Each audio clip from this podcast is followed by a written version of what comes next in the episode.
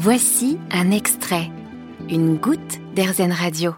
Savez-vous qu'il existe des vétérinaires itinérants? Ce sont des vétérinaires qui se rendent dans euh, des cabinets généralistes et qui viennent proposer des examens complémentaires pour, euh, pour vos animaux euh, domestiques. Je suis en ligne avec un vétérinaire itinérant, justement, Clément. Bonjour.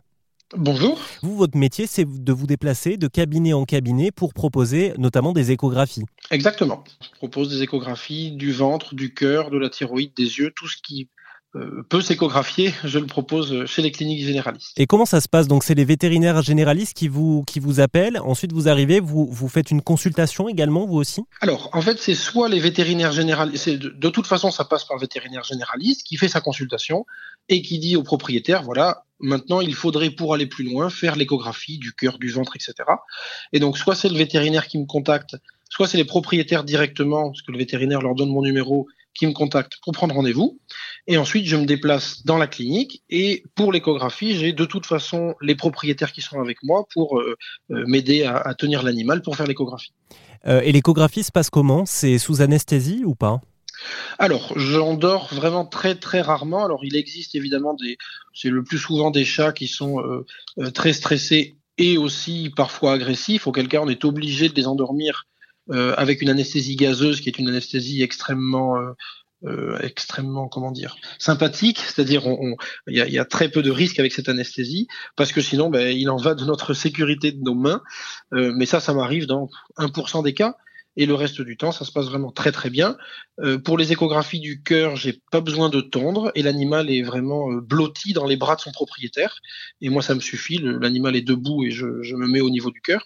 Quand c'est pour l'échographie du ventre, c'est un peu différent. Là, il faut que l'animal soit sur le dos euh, et je dois tondre au niveau du ventre, enlever les poils parce que dès qu'il y a des poils, on voit rien du tout à l'échographie. Mais étonnamment, alors les chiens, ça se passe tout le temps très bien. Même les chats, et les propriétaires sont souvent étonnés parce qu'ils me disent, oh là là, mais le mettre sur le dos, ça va être impossible.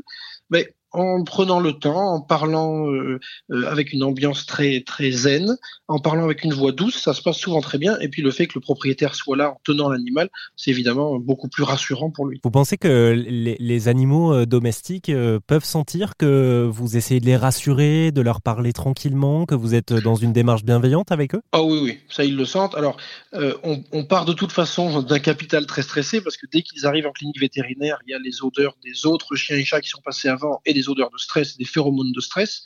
Donc on part déjà avec un capital très stressé. Euh, mais en ne faisant pas de gestes brusques, en parlant d'une voix douce, euh, en ayant évidemment le propriétaire avec, euh, tout ça, ça contribue bien sûr à, apaiser l'animal.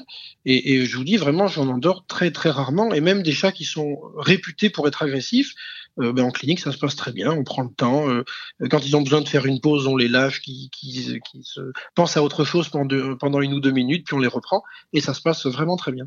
En médecine humaine, quand on a un spécialiste qui arrive, c'est souvent signe ben, d'un peu plus de gravité, donc c'est plus stressant. Comment vous faites-vous pour mettre euh, les propriétaires de ces animaux domestiques en confiance malgré votre statut? Il faut vraiment avoir de la, de la pédagogie, expliquer.